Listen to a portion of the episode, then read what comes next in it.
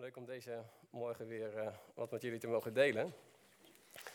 En, uh, het is heel mooi, twee weken geleden sprak uh, Luc over een thema. Misschien kun je het nog herinneren.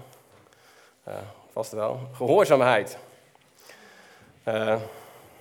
vanuit een Bijbels perspectief, zou ik zeggen. En na afloop van de preek ging ik naar Luc toe. Ik vind ik zo mooi. Want ik zeg, ik wil, ik wil over twee weken preken. En ik heb eigenlijk een thema wat er heel erg veel op lijkt. Uh, alleen we voegen er nog een woordje aan toe. En dan noemen we het geloofsgehoorzaamheid. En uh, dat is, een, uh, is iets wat Paulus zegt in, in Romeinen 1 en ook in Romeinen 16, het eerste en het laatste hoofdstuk. Dus ik mag aannemen dat het dan toch best wel belangrijk is. Wanneer hij aan de Romeinen schrijft, de gemeente in Rome, uh, dan zegt hij, ja, dit is eigenlijk wat ik jullie wil geven, dit is wat ik jullie wil, uh, wil brengen. Maar op zich kan het heel goed zijn dat als je denkt geloven, gehoorzaamheid, ja, weet je, dat zijn twee dingen die gaan eigenlijk niet helemaal samen. Geloven, ja, dat is iets passiefs, zullen we zeggen. Nou, eigenlijk ook niet. is toch eigenlijk, je moet toch wel je vertrouwen stellen op. Ja, en gehoorzamen, oh, dat is helemaal zo'n zo'n zwaar onderwerp.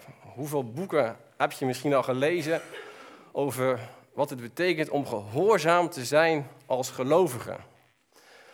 Hoe je de wil van God kan vinden in je leven. En uh, nou, misschien kan ik er nog heel veel zware dingen aan, aan, aan toevoegen waarbij je denkt van, tja, gehoorzaamheid. Ja, nee, inderdaad, God wil dat ik gehoorzaam ben, dat ik leef naar zijn wil en daar ben ik eigenlijk heel de dag naar op zoek.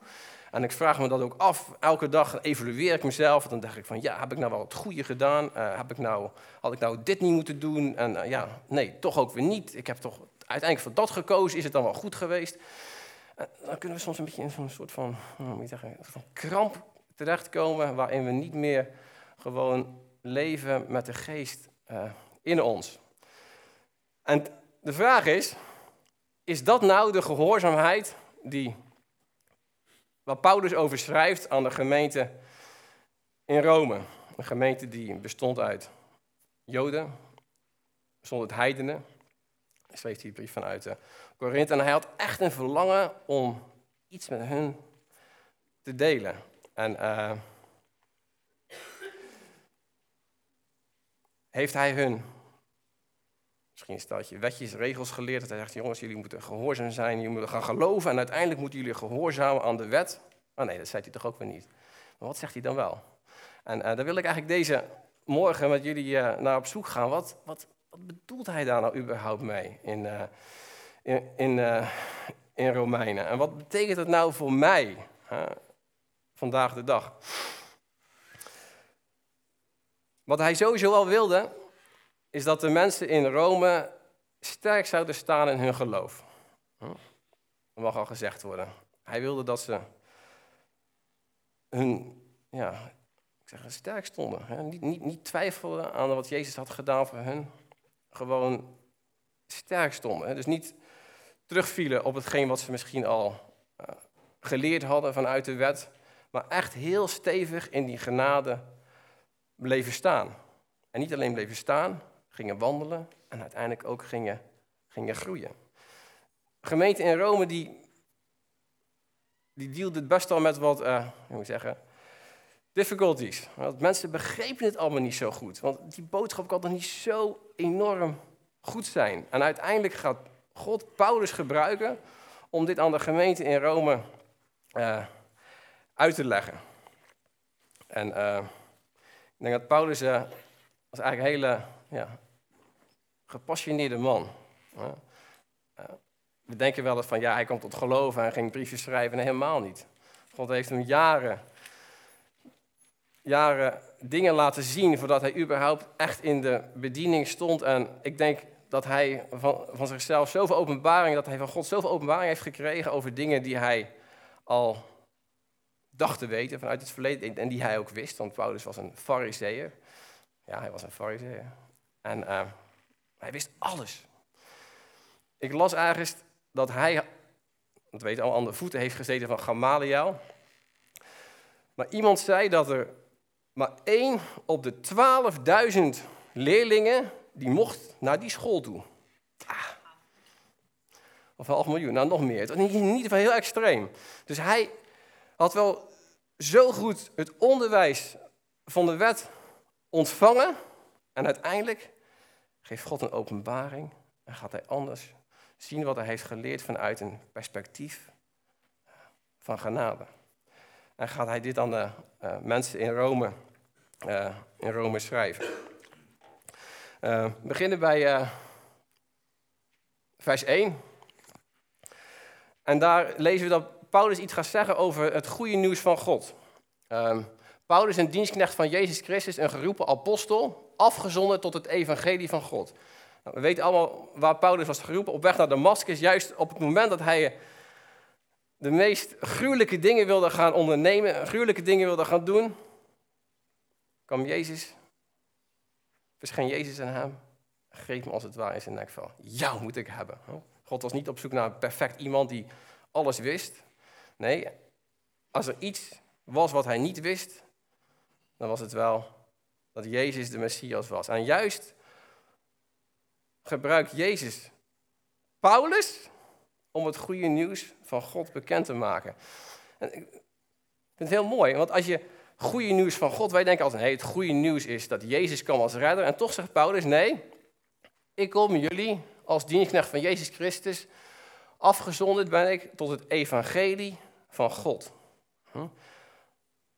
Als het ware dat God Jezus, dat het, dat het goede nieuws is dat niet alleen Jezus is gestuurd als redder, dat Jezus de redder is, maar dat God heeft gezegd, ik stuur Jezus als de redder naar de wereld. En dan zien we een aantal dingen waaruit Paulus even, ja, hij blijft toch ook een, uh, hij moet toch ook een, een argument maken naar de, naar de, mensen in Rome. Hij kan natuurlijk niet zo met de deur in huis vallen van, ja, jullie weten het allemaal wel uh, wie die Jezus is. Hij moet ook aansluiten bij hun gedachten en hun ideeën. En bij de verwachtingen die zij hadden. Dus hij zegt, hij had, Jezus die was tevoren beloofd volgens de profeten en de heilige schriften ten aanzien van zijn zoon, die wat het vlees betreft geboren uit het geslacht van David. Want dat verwachten ze toch allemaal, dat de Messias uit het geslacht van David zou komen. Wat de geest van heiliging betreft, met kracht bewezen te zijn dat hij de zoon van God is. Door zijn opstanding uit de doden, namelijk Jezus Christus, onze Heer.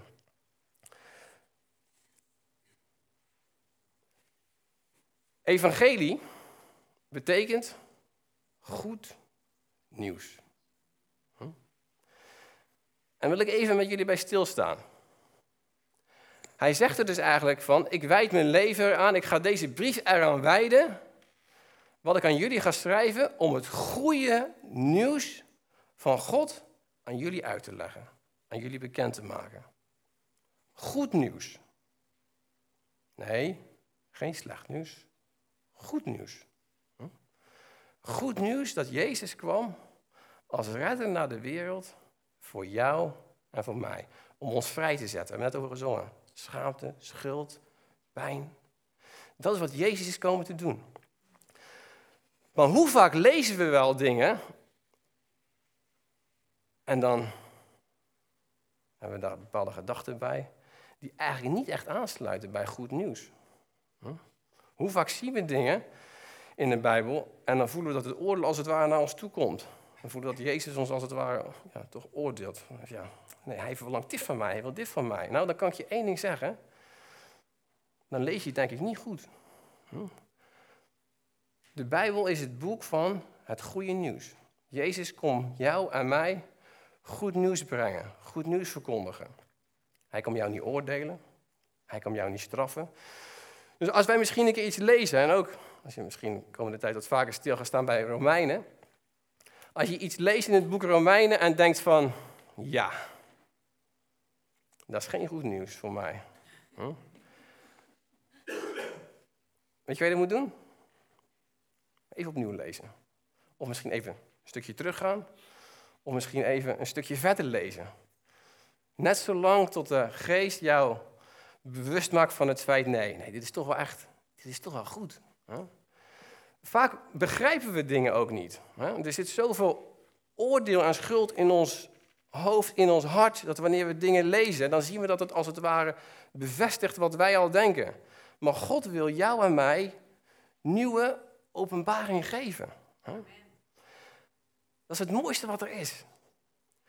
Die openbaring die Paulus had gehad.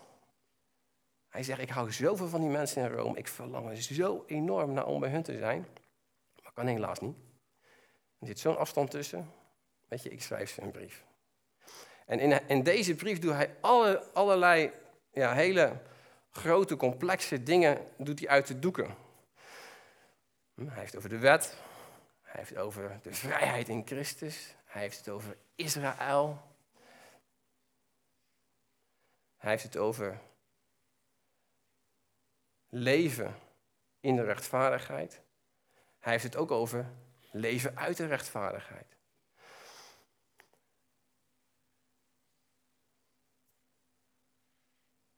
weet je, het is een. Uh, uh, heel veel wordt het wel eens gezien als een soort van ja, leerstellig boek. Wordt soms ook uh, weinig uit gelezen, omdat het. Ja, weet je, het is, het, is, het is zo complex. Nou, in ieder geval kan ik je zeggen, Paulus heeft nooit het idee gehad, ik geef een hele complexe brief aan de mensen in, Rome, zodat ze die uiteindelijk niet gaan lezen. Hij heeft het uiteindelijk nog het verlangen gehad dat niet alleen zij het zouden lezen, maar dat hij ook door andere mensen gelezen zou worden. En uiteindelijk staat hij hierin. Mogen wij het zien als het woord van God, wat spreekt tot jou en mij vandaag de dag. We gaan uh, eens kijken naar uh, de volgende slide. Oh. Kom even heel huis weg. Sorry dan. Er even bij. De focus van Paulus' uh, bediening. Even eventjes bij stilstaan. Paulus zegt heel duidelijk waarvoor hij is geroepen als apostel. Dat gaan we lezen. Door hem hebben wij genade aan het apostelschap ontvangen. Tot geloofsgehoorzaamheid onder de heidenen, ter wille van zijn naam. Waartoe ook u behoort, geroepenen van Jezus Christus. Aan alle die in Rome zijn, geliefden van God en geroepen heiligen. Genade zij u en vrede van God onze Vader en van de Heer Jezus Christus. Zij zegt, ik ben geroepen om die boodschap te brengen. Ik ben geroepen om het goede nieuws te verkondigen, die uiteindelijk zal leiden, wat zegt hij, tot geloofsgehoorzaamheid. Dus ik ga het woord prediken en uiteindelijk moet dit het gevolg zijn. Dat mensen tot geloofsgehoorzaamheid gaan komen. Dus gaan geloven in datgene wat Jezus is komen doen. Voor jou en voor mij. Dat is zijn hele doel. Het is niet dat hij na een hoofdstuk is afdwaald en zegt van... Uh, weet je jongens, jullie leven als een stelletje zondaars. Zegt hij zeker. Maar dan komt hij uiteindelijk wel met de oplossing. Dan zegt hij wel hoe hun leven kan veranderd worden wanneer Jezus in hun leven komt. Dus zijn doel is dat mensen tot geloofsgehoorzaamheid gaan komen. En um, nou, nu denk je misschien bij jezelf, ja, dat zegt Paulus. Eén keer. Nou, Oké, ook op het laatste hoofdstuk. Sluit je ook nog even af, het ene laatste, ene laatste vers. Maar gelukkig lees je het nog ergens anders. En ook op veel andere plekken in de Bijbel. We lezen namelijk in, uh, in Handelingen 6, vers 7. Het woord van God verbreidde zich en het aantal discipelen in Jeruzalem nam sterk toe. En een grote menigte priesters, ja inderdaad priesters, werd aan het geloof gehoorzaam. Dus toen de apostelen diezelfde boodschap van geloofsgehoorzaamheid gingen prediken, kwamen de mensen tot geloof. En niet zomaar de minste. Nee, niet, niet niet een stelletje ja, arme mensen die, die wat eten moesten en, die, die uiteindelijk gebruik gingen maken van het werk van de apostelen. Nee, de priesters. Ja, priesters. Echt, de mensen van die religieuze stand waar we uitlezen in de evangelie. Heel veel van de priesters kwamen tot geloof in Jezus. Wauw, mooi. Die boodschap moet wel echt heel interessant, heel radicaal van hun geweest zijn. Hm, dat zij uiteindelijk die boodschap van Jezus hebben aangenomen. Niet alleen aangenomen, zijn gaan geloven. Die boodschap hebben geaccepteerd. Wauw. Priesters kwamen van, waren, veel van de priesters waren arm, las ik ergens. Even een zijstraatje. En die kwamen onder andere ook door het charity work van de, van de apostelen naar die plek hè, om eten te krijgen. En, uh, maar ook nog een boodschap te horen. Hè. Dus het, het, ging wel hand in, uh, het ging wel hand in hand. Uh, misschien een, een, een, een, goed idee als, we, als wij daar zelf soms ook wel eens aan denken. Het gaat altijd hand in hand. Het is altijd het ene en het is het andere. Maar deze boodschap van geloofsgehoorzaamheid bracht mensen tot geloof. En het was niet dezelfde boodschap, als we kijken naar de priesters, dat was niet dezelfde boodschap die de priesters geleerd hadden. Van de fariseeën, de schriftgeleerden.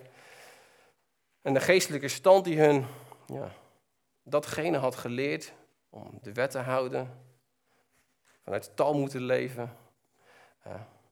Nee, dat was toch een hele andere boodschap. En deze mensen kwamen tot geloof. En weet je wat zo frappant is? Dat ze, het woord werd gesproken en de mensen kwamen tot geloof. Nee, dat was, niet meer dan dat.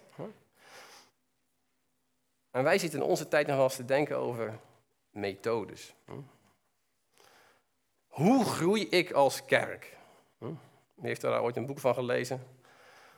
Vast wel. Hoe groei ik als gemeente? Moeten we dit gaan doen?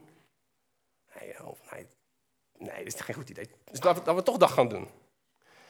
Of nee, die mensen zeggen we moeten dag gaan doen. Nee, dan gaan we uiteindelijk dat doen. En, dan, en, dan, en dan, dan zijn we op een duur soms bezig als een soort van ja, social club. Hè? Die zegt dit, die zegt dat, we gaan dat, dat. Hadden ze hier in de eerste gemeente echt geen last van hoor. Het woord werd gesproken en mensen kwamen tot geloof.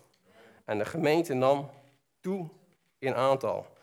In kwaliteit en in kwantiteit. En dat is wat God voor ons allemaal in petto heeft. En ik geloof ook voor deze gemeente. Dat zien we hier. We hoeven helemaal niet aan te twijfelen. Dat is gewoon wat God zegt. Dus we hoeven ook niet op zoek te gaan naar andere ideeën, andere formules of wat dan ook. Nee.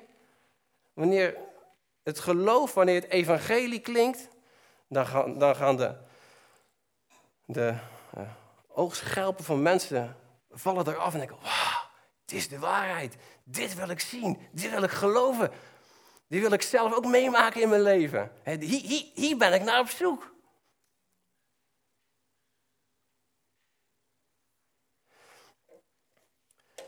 Dus dat was de focus van Paulus' bediening. De focus was niet de problemen oplossen. Mensen nog eens wijzen op uh, dat ze er toch maar eens goed mee moesten ophouden. En de vraag is, was die boodschap van Paulus, denk je, een opgave of niet? Zou hij ook gedacht hebben van, joh, moet ik ze dit gaan vertellen? Ik denk het helemaal niet. De geest gaf het hem in te schrijven en hij heeft die brief met zoveel, met, met zijn hele hart gegeven aan de mensen in Rome. Want hij wist dat een boodschap van God die ik de mensen mag geven. Maar hoe vaak is het voor ons moeilijk, of voelen we toch zo van, ah, zo moeilijk om te evangeliseren aan mijn collega's. Het is zo moeilijk om de buzo te vertellen. Weet je, al die dingen die zijn ook heel moeilijk. Weet je wanneer? Als het jouw verhaal is. Als dat goede nieuws over jou gaat, dan is het ook heel moeilijk. Want dan denkt die buurvrouw, ja, maar moet je luisteren, pas geleden deed je dat en dat. Nou, ben jij nou veranderd? Jongen, jongen. Je bent niks beter dan mij. Nee, inderdaad niet. Dat klopt nog ook. Maar als wij die boodschap houden bij wat het is, dat Jezus is gekomen om jou te redden, en als gevolg daarvan ben jij verandert van binnen, dan heb jij die buurvrouw iets te bieden die buurman iets te bieden, die goede vriend iets te bieden. Want uiteindelijk is dat niet het geloven in jouw verhaal, dat is het geloven in wat Jezus is komen doen. En daar is jou en mijn geloof ook op gestoeld. Dus als we het bij die boodschap houden, hm, dan kunnen we ook gewoon heel ontspannen zijn.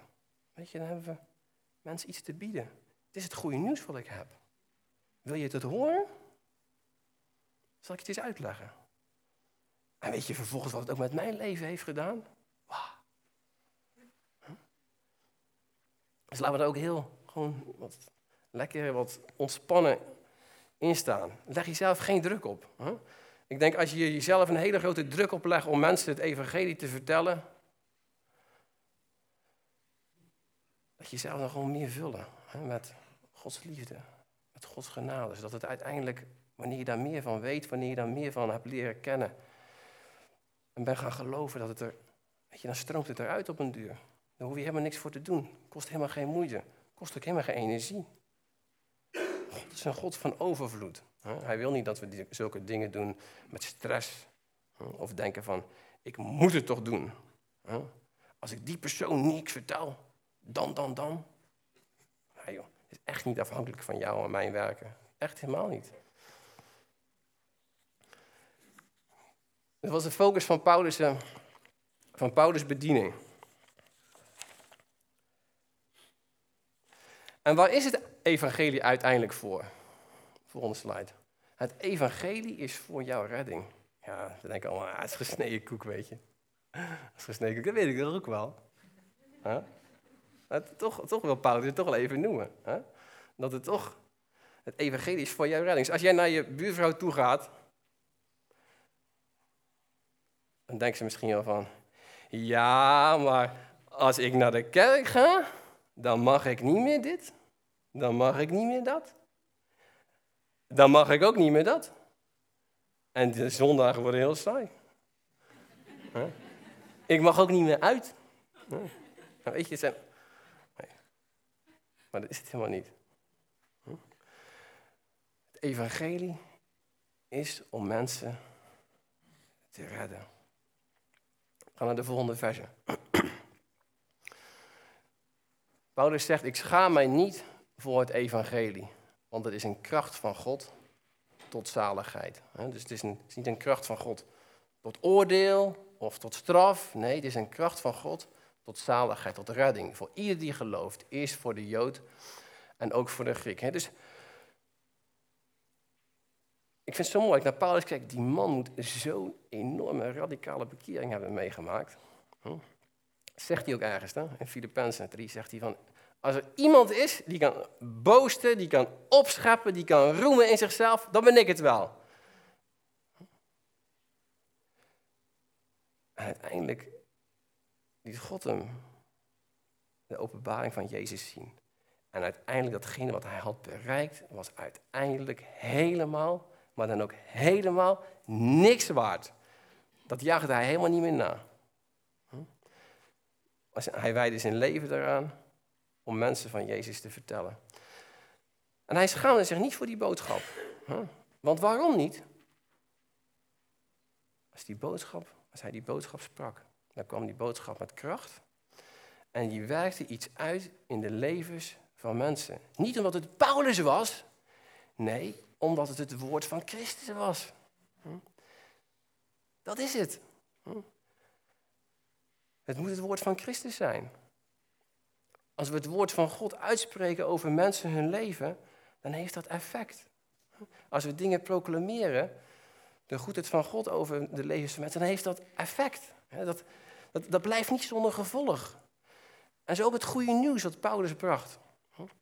Dat was niet een goed nieuws waar hij zich af en toe is aan twijfelde, af en toe aan dacht van, ja, is, is het wel zo goed als dat het is? Moet ik niet nog een brief schrijven en toch nog even zeggen dat ze daar en daar toch nog wel even verder over na moeten denken. Misschien zichzelf toch nog een keertje verder evalueren. Of ze wel, daar wel aan toe zijn. Of ze wel al ja, zo ver gevorderd zijn in hun geestelijke groei. Nee, dat zei hij helemaal niet. Nee. Weet je, die, die man die wist door Gods geest de juiste dingen te vertellen aan de gemeente in Rome. Het was een hele grote gemeente, werd het uiteindelijk ook. En weet je, die gemeente werd groot. En Paulus was er niet aanwezig. Ah, dus het lag toch inderdaad niet aan Paulus. Mensen geloofden in de waarheid. Geloofden in het goede nieuws. Uiteindelijk zegt Paulus in die versie hiervoor dat hij wel een verlangen had om bij die mensen te zijn. Om wat vrucht te dragen onder hen. En ook van hun geestelijke gaven iets terug te mogen zien. Ook te mogen ontvangen. Dus Paulus was niet een uh, arrogant iemand die zei van ja, ik ben altijd degene die geeft. Nee, hij zei ik wil ook zijn, want ik wil ook ontvangen van jullie. God werkt ook door jullie heen. Om mij dingen te geven, zegt hij. Dus wij hoeven ons ook niet te schamen. Je hoeft je nooit te verdedigen voor het evangelie. Ga je nooit verdedigen. Dat is niet handig. Want dan blijf je jezelf verdedigen. Wij hoeven het goede nieuws niet te verdedigen. Het goede nieuws staat als een huis. En vanuit het goede nieuws, vanuit die geloofsgehoorzaamheid, mogen jij en ik mogen leven en mogen mensen om ons heen zien veranderen.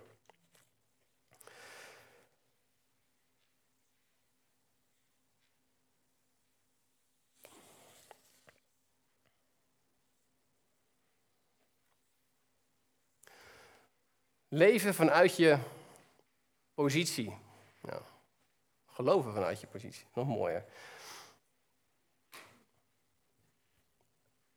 Paulus die spreekt in Romeinen heel veel over de rechtvaardigheid in Christus. Hij spreekt ook over de rechtvaardigheid van Christus. In de Nederlandse vertalingen, als we naar het woord rechtvaardigheid kijken, dan wordt het heel vaak vertaald of met gerechtigheid of met rechtvaardigheid. In de brontekst is er geen verschil. In het Grieks is het altijd hetzelfde woord en in het Hebreeuws is het ook altijd hetzelfde woord. Soms krijg ik een beetje het idee, als ik het dan lees, dan, dan lijkt het ene ja, de positie die we hebben, de rechtvaardigheid die we hebben gekregen. En als het dan soms wordt vertaald met gerechtigheid, ja, dan denk je, ja, dat is toch eigenlijk hoe ik doe, hè? Dat is toch eigenlijk hoe ik leef. Of dat toch ook wel allemaal uitkomt. Of ik daar toch wel uiteindelijk al een beetje aan voldoe. En hier en daar houdt Paulus ook wel mensen een spiegel voor. Maar is het altijd dat je vanuit die gerechtigheid, vanuit die rechtvaardigheid die je hebt ontvangen, daaruit ook vrucht. Dus daar ook uit, wat zou zeggen, een rechtvaardig leven leeft. Geloven vanuit je positie. Gewoon van lezen. De gerechtigheid van God wordt daarin geopenbaard. We hadden het net over in vers 16 over het evangelie. Hè? Dus dat daarin slaat op het evangelie. Dus de gerechtigheid van God wordt geopenbaard in het evangelie. Uit geloof tot geloof. Zoals geschreven staat, zoals geschreven is. Maar de rechtvaardigen zal uit het geloof leven.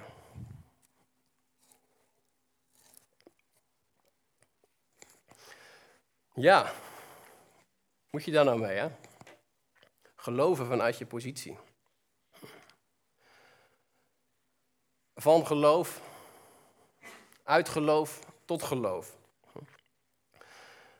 Als het goede nieuws effect uh, gehad heeft in jouw hart, dan ben je gaan geloven. Dan ben je gehoorzaam geworden aan het geloof.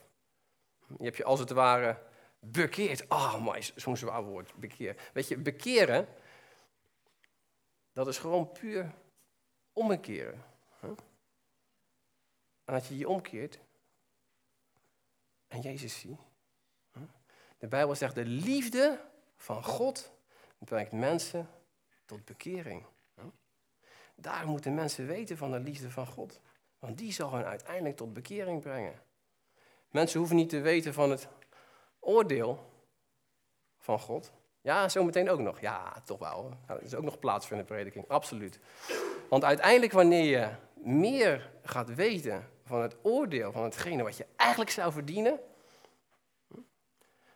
dan gaan we denk ik nog meer de grootheid van God zien en zijn genade denken, wauw, ik verdien dit, maar ik heb dit gekregen. Wow, magnifiek. Dus het goede nieuws wordt geopenbaard uit geloof. Hè? Dus dat wij zijn gaan geloven, maar ook tot geloof. En nu worden we praktisch. Ik zie sommigen al denken, kom nou een keer met iets praktisch. Nou, inderdaad. Here we go. Jouw geloof zet zich ook om in dagelijks geloof. In geloof wat je dagelijks nodig hebt, wat je dagelijks ervaart. Je staat s ochtends op je kijkt in de spiegel en je denkt van ja, hebben we weer een leuke dag. We gaan vandaag een mooie dag tegemoet. Ik heb wel een heel moeilijk gesprek, maar ik geloof dat God mij daarbij gaat helpen. Ik verwacht het alleen van Hem. Hm? Of je denkt bij jezelf. Ja, ja wat denken wij allemaal, hè?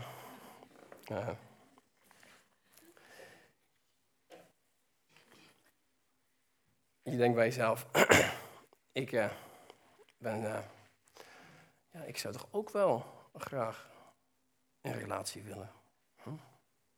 Ja. Maar uiteindelijk, en ik geloof dat God mij op het juiste moment een partner gaat geven. Soms sta je op en je denkt, ja, weet je, die zoon van mij, die dochter van mij, nou, dat gaan we niet worden. Dat kunnen we denken. Maar we kunnen ook vol geloof en vertrouwen op Gods belofte staan en geloven. Weet je, ik geloof dat God het juiste, het perfecte gaat doen vandaag door het leven van hem heen.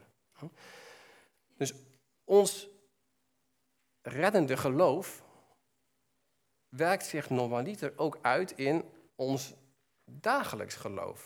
Wij hoeven niet elke dag meer te gaan zitten denken en te twijfelen van ja, dat kan ook hè. We kunnen ook alleen maar ons hele leven bezig zijn van ben ik nou wel gered, ben ik nou niet gered. Doe ik het nou wel goed genoeg, doe ik het er niet genoeg. Dan blijf je, dan blijf je steken in dat eerste geloof.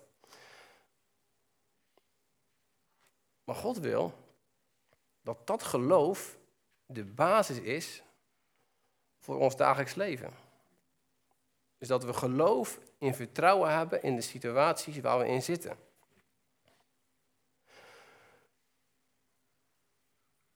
Nu merk je bij jezelf op en je denkt, dat zit niet goed. Als ik ochtends opsta, dan ben ik depressief. Dan geloof ik er helemaal niet in. Dan heb ik hele negatieve gedachten. verwacht ik alles behalve iets goeds. En dan kan je misschien heel erg gaan focussen op van, wil, je, wil, je wil juist wel dat geloof hebben, je wil toch wel dat vertrouwen hebben dat het goed komt, maar toch heb je het niet. toch komt het gewoon niet. Weet je, dat komt. Die basis is er niet. Hè? Dat eerste geloof waarin je zeker weet, ik ben gered.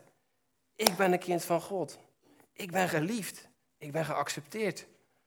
God houdt van mij zoals ik ben. Ik word niet geoordeeld. Ik hoef geen schuld te hebben. Ik hoef geen angst te hebben. Ik hoef niet afgewezen te worden. Als dat er niet is, dan is er ook niets wat kan uitwerken in je leven. Dus we moeten weer terug naar die basis. Dat goede nieuws. Wat je moet horen, wat je moet nemen, moet pakken, moet gaan geloven. En uiteindelijk gaat het in je hart, in je leven, gaat het iets uitwerken. De rechtvaardige zal uit het geloof leven. Als jij een kind van God bent, dan ben je rechtvaardig gemaakt. Dan zal het geloof jou dag in, dag uit, zal jou verder brengen. Dan is het niet dat je denkt van ja, geloof was eenmaal op het begin. Hè? Toen ik ja zei tegen God, en daarna, ja, weet je, daarna moet ik het gewoon eh, laten zien in mijn leven. Nee, rechtvaardigen zal uit het geloof leven. Dat geloof niet zomaar iets. Het geloof is wat we iedere dag nodig hebben, wat de basis vormt voor jou en mijn leven.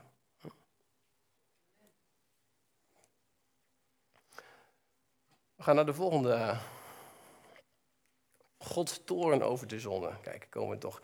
Paulus moet natuurlijk wel tegen al die mensen die onder de wet leven, en sommigen al wat van genade hebben begrepen in Rome, moet hij toch heel duidelijk stellen van ja, waarom nou Jezus naar de aarde moest komen.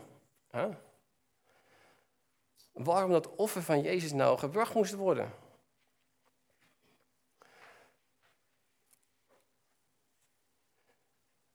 Ook om tegelijkertijd te laten zien aan uh, de mensen van die gemeente wat hun eigenlijk, wat hun vroegere leven was.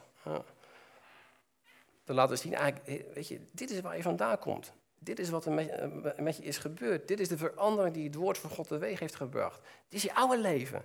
Maar nu leef je in een nieuw leven. Als rechtvaardige mensen. Dus hij moet toch iets uit de doeken doen over de toorn van God. Over de rechtvaardige God die jij en ik mogen kennen. Ik had hier ook vanochtend kunnen staan met dit als enigste boodschap. En misschien hebben we dat, ik tenminste wel, maar ik voor mezelf spreken. Dat is iets wat ik heel vaak heb gehoord. God is rechtvaardig. God is heilig. Amen. Absoluut. Maar de rechtvaardigheid van God. God is zo rechtvaardig dat Hij jou rechtvaardig heeft gemaakt door het werk van Christus. God is zo heilig dat in Zijn genade Hij heeft jou heilig verklaard in het werk van Christus. Wij dienen niet een God waar het evangelie uit is gehaald, waar we Jezus niet kennen. Daarom is het geloven in het goede nieuws zo belangrijk. Want wie staat er in centraal? Jezus. Ons geloof is niet, we geloven in God. We geloven dat Hij bestaat. Weet je wie dat gelooft? De duivel, die gelooft het ook. En hij zit het. Hij weet het. Hij weet wat we hier lezen, wat God door God is. Weet het heel goed. Ons geloof is in Jezus Christus. En wat is Hij komen te doen? En dat is uiteindelijk zaligmakend. Want als we dat eruit halen en zeggen, ja, ik geloof in het bestaan van God, dan is het aspect van redding, komt er helemaal niet bij kijken. Hm? En dat is misschien ook wel eens in de contacten die we hebben met die engene. Hm? Er valt wel iets te redden. Er valt wel iets te verlossen. Jezus kwam niet zomaar voor niks. Een soort van foutje. Ja, was eigenlijk niet nodig geweest. Er kwam eigenlijk gewoon van perfecte mensen. Nee. De Bijbel zegt dat we allemaal gezondigd hebben. En dat we Jezus nodig hebben. Dus hij, uh, ja, volgende vers. De toren van God wordt geopenbaard vanuit de hemel over alle goddeloosheid en ongerechtigheid van de mensen die de waarheid in ongerechtigheid onderdrukken. Omdat wat God gekend kan worden, hun bekend is. God zelf heeft het hun immers geopenbaard. En wat er verder volgt. Lees het nog een keertje voor jezelf na. Ik heb dit stuk wel eens gelezen en dan, weet je, dan had ik net over het evangelie gelezen en dan dacht ik van, oh, ja, ik snap Paulus niet. Hoe zegt hij dat nou? Gaat hij me eerst hoop geven en later praat hij weer de put in. En dat zijn van die momentjes waar je dan moet weten van nee, dan, dan begrijp ik het echt niet goed. Want hij kwam goed nieuws brengen. Hij kwam goed nieuws brengen. Hij zegt hier dat de goddeloosheid, de ongerechtigheid van de mensen, dat God erover torent. God is een rechtvaardig en heilig God.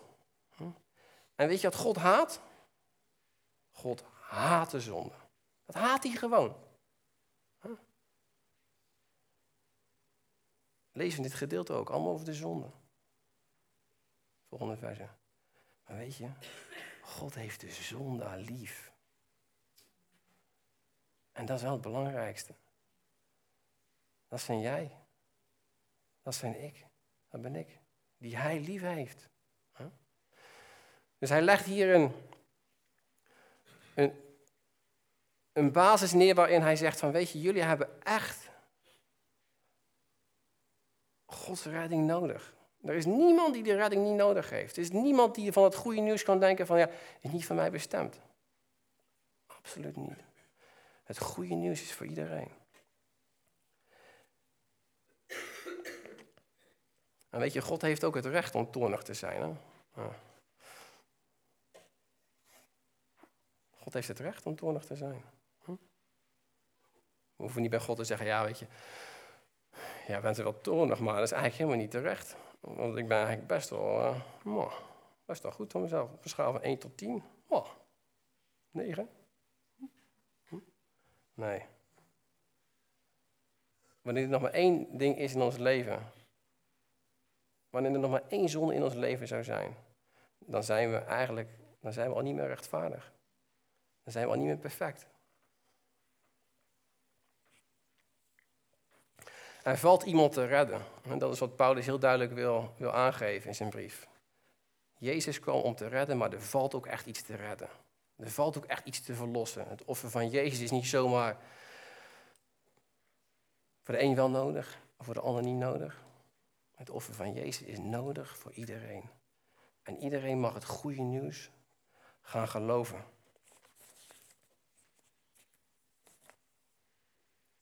We gaan afsluiten. Mijn afsluitingen zijn vaak wel lang hoor, spijt me zeer. We gaan naar een stukje in Romeinen. Drie. Uh,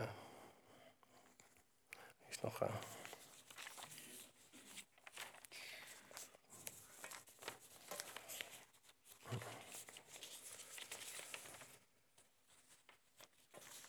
waarin staat dat we allemaal hebben gezondigd.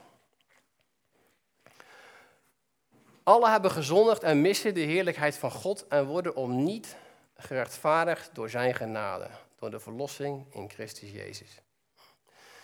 Dus stel dat we Romeinen 1, Romeinen 2, uh, uh, al die, die, die, aspecten van ons oude leven, uh, dan sluit Paulus uiteindelijk af met het feit waarin hij mensen even een spiegel heeft voorgehouden. Dit is waar je vandaan komt.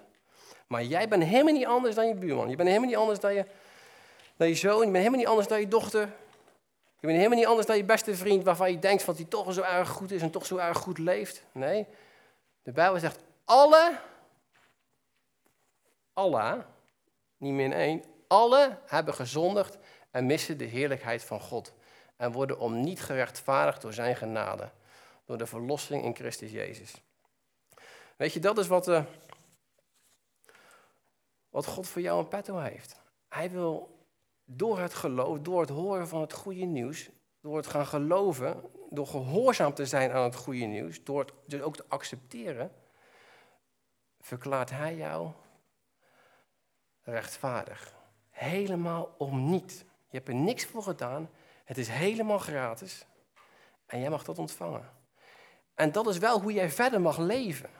Vanuit die basis ga je ook geloof hebben in de situatie van morgen. Ook al denken mensen hopeloos. Er komt helemaal niks van terecht. Nee, in geloof mag jij het anders zien. In geloof mag jij hoop hebben. In geloof mag jij vertrouwen hebben. En dat ene woordje. Um, nee, sorry. Uh, ik heb het iets anders dan op een slide dan. Uh, naar de volgende slide, ja. Uh, ja, de volgende. In het vers daarna staat: Hem heeft God openlijk aangewezen als middel tot verzoening. Door het geloof in zijn bloed. Dit was om zijn rechtvaardigheid te bewijzen. Vanwege het voorbijgaan aan de zonde die eertijds hadden plaatsgevonden onder de verdraagzaamheid van God. Lees het thuis nog een keer na, het is een beetje een complexe zin. Maar God die Jezus aanwijst als middel tot verzoening. Zometeen gaan we naar een plaatje kijken waarin dat middel tot verzoening heel erg duidelijk wordt. Is vertaald als verzoening en zou eigenlijk moeten staan als verzoendeksel. Jezus is ons verzoendeksel. Door het geloof in zijn bloed. Dit was om zijn rechtvaardigheid te bewijzen vanwege het voorbijgaan. Dus God bewijst zijn rechtvaardigheid in dat hij Jezus Christus naar de aarde heeft gestuurd. God kon niet zomaar zeggen, weet je, ik zie het gewoon door de vingers. Ik ben zo enorm genadig. Het is allemaal gewoon, het is, het is oké, weet je. I cancel it out. Nee. Nee, dat kon niet. Daar moest iemand de prijs, de straf, de schuld dragen die wij hadden verdiend. Want God is toch rechtvaardig, inderdaad. Juist vanuit die rechtvaardigheid, vanuit die rechtvaardigheid moet er betaald worden voor de straf. Moet er betaald worden voor de zonde. En in zijn liefde stuurt God Jezus naar de aarde. Om jou en mij te redden. God stelde Jezus aan. Wees Jezus aan als middel tot verzoening. Het volgende plaatje.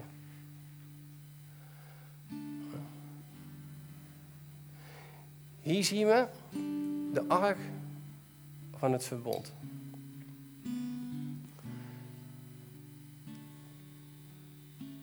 Een paar weken geleden hebben we ook al een plaatje van gezien. we weten inmiddels wat erin zit.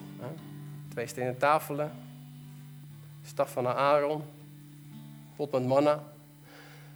En op de grote verzoendag kwam de hoge priester en die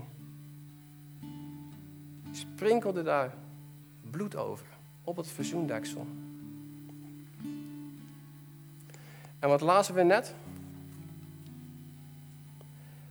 Hem heeft God openlijk aangewezen.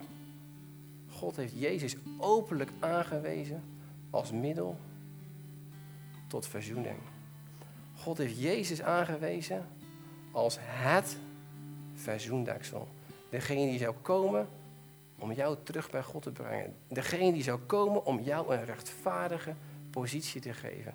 Degene die zou komen die jou weer heilig en rechtvaardig kon verklaren. Wat daaronder zit, is allemaal bedekt. Al onze zonden zijn bedekt door het bloed van Jezus. Daar hoeven wij niet aan te twijfelen. Wij hoeven nooit te twijfelen aan wat Jezus heeft gedaan. Weet je wanneer we gaan twijfelen? Als we gaan kijken naar ons eigen leven, hoe rechtvaardig, hoe goed het wel is. Dan weet je, gaat er weer terug. Net zoals dat ons reddende geloof ons ook dagelijks geloof geeft, zo geeft ook de rechtvaardigheid die we hebben in Christus, geeft verandering in ons leven. Omdat er niet meer geoordeeld zullen worden. Dat de zonde gebroken zal worden. Dat zonde geen macht meer over ons heeft. En weet je, als de zonde geen macht meer over ons heeft, valt er helemaal niks te halen. De, de, de duivel heeft niemand om in de put te praten. Want jij weet, ik ben geliefd. Ik ben gered. Ik ben gerechtvaardigd. En Jezus was mijn verzoendeksel. Hij heeft alles bedekt. Er zaten hier geen kiertjes in, zodat jouw zonde en mijn zonde nog een beetje naar boven konden komen. Nee, Jezus heeft het voor eens en voor altijd heeft hij het gedaan.